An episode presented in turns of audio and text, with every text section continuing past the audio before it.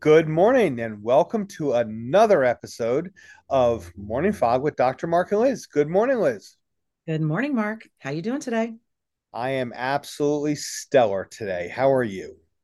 I am doing great. I had a delicious cup of coffee. I had a wonderful breakfast and I am ready to get going on part three of this podcast. That is fantastic. So we've been talking over the last couple of episodes about how to resolve conflict. And the conflict um, is basically a, a, a part of human existence. We're never going to not have conflict.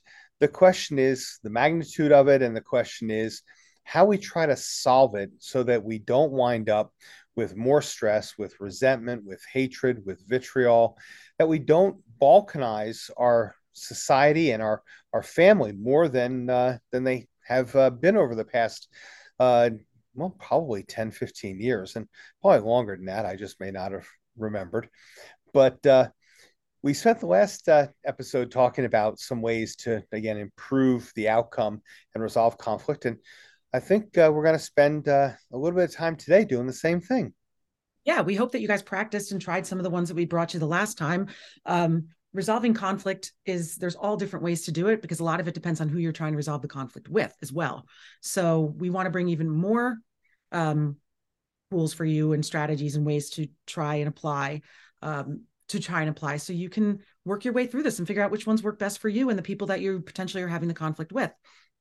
Yeah. So we're going to kick it off with, um, the importance of mindfulness and emotional intelligence. Um, what is emotional intelligence? Emotional intelligence is really being empathetic towards another person, to understand, um, that to understand how to regulate emotions, that people, People who have emotional intelligence are really good at not dipping to dipping into people's anger or escalating to people's anger. It's understanding where you are emotionally and where the other person is, and, and how you can align or understand. If if someone is upset, you know, you want to understand, okay, why is that? You want to touch base with them, try to understand uh, before just driving forward. If you are angry, you just got cut off, or or you were in an accident on the way to uh, to the office or coming home, you don't want to bring all of that to someone who really wasn't part of it. So you want to understand where you are so that, again, you can foster better communication and better human relationship.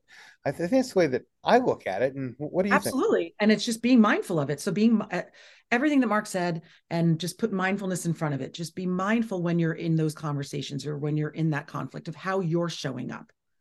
Exactly. Uh, the next one is to be assertive. You know, when you're dealing with conflict, don't just cower down. Be assertive because your, you know, your side matters too. You also need to be respectful, but don't forget that th- there are two people involved in, in, if we're talking one-on-one, we'll just focus on that. There are two people involved in any conflict. So make sure that, that while you're listening and being respectful of the other person, that you make sure that, that your point of view is also heard. No way to get to a viewing point if, if both sides have not been heard. Exactly. And, and that's, that's really important uh, um, to, uh, uh, to feel Uh, empowered in a discussion, but to be respectful, not because you need to be powerful to win the discussion, but when you feel powerful, when you feel influential, when you feel certain, you cannot need to drag yourself down into petty conflict, into name calling, into uh, into rolling your eyes at people. You can you can really change the level of interaction in conflict by controlling our body language. And again, having the feeling that you also have the right to be in that discussion with your viewpoint, respectful of the other person, but also requesting, demanding respect of your position. And learning to compromise. I know a lot of us don't like that point, don't like that. They're There are books out there that say, no, you don't need to compromise. Compromise is, is, is not necessarily the best way to handle something. But if you're in a major conflict, sometimes you have to get to a place where each party has to just either agree to disagree or agree to give something up in the argument, uh, whatever it may be, whether it's planning a vacation, um, planning a, a dinner party, try to navigate something with your kids. I mean, if there's one thing that we know is most people have conflict over parenting. It's a very difficult thing to do. Or navigating an employee who is uh, giving you a hard time or who's showing up with some narcissism. Uh, you know, being able to find ways to compromise so the job can get done, whatever the task is at hand. Yeah, I, you know, I'm just thinking back to um, uh, to, to movies. You know, I'm I'm a guy who would rather watch a spaghetti western or uh, you know um, uh, the Duke uh, um, or potentially uh, you know a um, uh, a, a movie like uh, you know um, uh, D-Day or A Bridge Too Far. Not any of my wife's choices.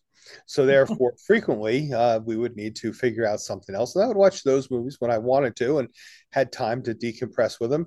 But, you know, maybe we find a, a comedy or a romantic comedy or, you know, uh, something else, because it was something that was sort of more neutral ground between her choices and mine. Again, learning to compromise and find that place. And we understand some things are going to be a little bit more challenging to do that.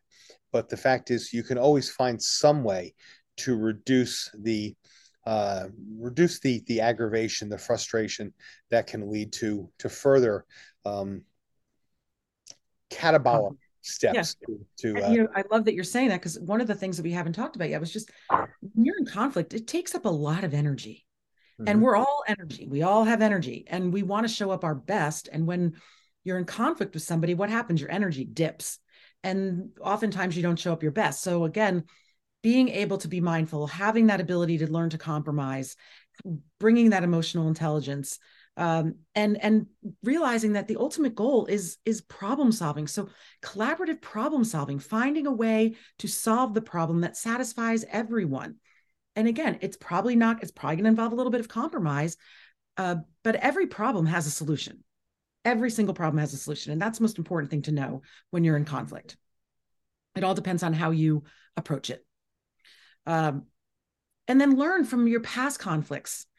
If you don't learn from your past, you're going to be the definition of insanity, because then your conflicts are going to repeat. So, you know, learning uh, and encouraging uh, how to, ref- you need to, you need to reflect on how you handled uh, conflict in the past, what worked, what didn't work. So, you know what, if you know what didn't work, well, don't bring that to this conflict, try something different. Yeah. And, and just, and having a different vision, um, as you are, are done with, with a conflict, you know, how can I improve what I just did? You know, mm-hmm. do I really want to, to be in conflict with, with everybody, with this particular person, with this team, with my team members, whatever it is. So just looking for how you can change. Uh, what, what's your favorite, um, uh, quote again? Desire, when you change the way you look at things, the things you look at change. There you go. So, so, so true. Another one is for personal growth, because if you can, can realize that you can grow and learn from conflict, um, it can lead to self-awareness. It can lead to improved communication skills. It can lead to stronger relationships. Yeah. And, and, and growing, not even just from the conflict, which is possible, but growing to be a better conflict resolver. So when you start to think about, uh, again, how do I improve my communication skills? How do I proactively use my body language to send the message I want to send? And part of that personal growth is the ability to practice self-care. And when you practice self-care, both before you're a better individual, a better human being walking into a conflict, during, and then after the conflict, you prevent increases in stress, you reduce the chance of conflict, you improve the chance of, of a positive or an anabolic outcome. And you also have the chance to, again, save friendships, save relationships, uh, because it's amazing how many conflicts occur in our personal life, not just in these large societal uh, issues. And uh, another one is forgiveness. It's forgiveness is for you. You could be in conflict with somebody and you don't necessarily have to forgive the other person, depending on what's going on, but forgive for yourself so you're not carrying that weight. Again, it goes back to that energy. When we hold on to a conflict with somebody, it is a weight. We are dragging ourselves down. So if you can get through the conflict with the person, well, then great. Then there's, then there's reconciliation potentially, and that's wonderful. If you can't get to that reconciliation place, at least forgive the other person for you. They don't need to know you've forgiven them. Forgive them for you, so you're not carrying around that dead weight, that dead energy, that low energy that's holding you back from feeling good. Every person that we have worked with who's come to a place of forgiveness for others or for themselves has described it very much the same way. It feels like they're a very large bird that was just set free from a very small cage. They can spread their wings for the first time. They can soar. They can, they can climb and ride the thermals. They can do so many things, and they just feel so much better. If they don't describe it as a bird that's been, you know, uh, uh, set free from a tight cage, they talk about this way that you just did, Liz, which is that all this weight was just taken off, that they feel that they could jump, you know, that they could do the uh, proverbial Superman. I could leap tall buildings in a single bound. And it is a wonderful feeling, but that forgiveness is for you. It's not necessarily for, for them. Um, I mean, it can be if you're seeking reconciliation after a large blowout, but the fact is that it's for you, because when you hold that vitriol, when you hold that resentment inside and you don't forgive, not forgiving is said to be like taking poison and hoping the other person dies. It won't happen. It hurts you. It eats at you. And last but not least, celebrate success. When you can get through a conflict with somebody successfully, celebrate it. Celebrate the win. That's a win. It's hard to be in conflict. It's not fun to be in conflict. And if maybe you don't want to celebrate it with them, that's fine. Celebrate it yourself. You did it. You got through it. You had a major problem or a minor one, and you solved it. You resolved it. You were able to get through. It's so, we can't say this enough with coaching. We always say this to our clients. Please, please, please celebrate your wins, whether they're big or small. They all matter. You deserve to celebrate. And the, the other thing with celebrations, in fact, it locks in some of the things you just learned in that conflict resolution. And it makes it more and more likely that you will actually step into resolving conflict in the future.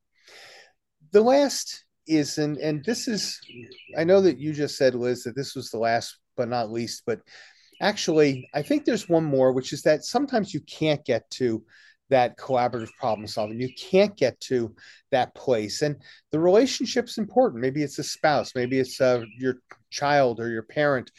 Maybe it is a uh, team at work. Seek help.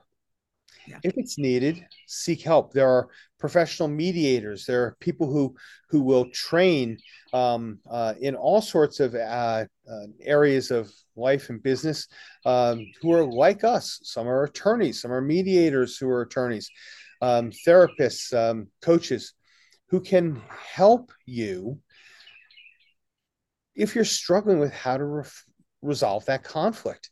Will help you reflect, will will help to, to bring you back, will um, you know, act as a referee so that you can have a, a forward-moving uh, discussion in that conflict and can seek to find the pathway forward. Because particularly when you're in the middle of conflict, it's sometimes hard to see the path. It's there, but it's hard to see it.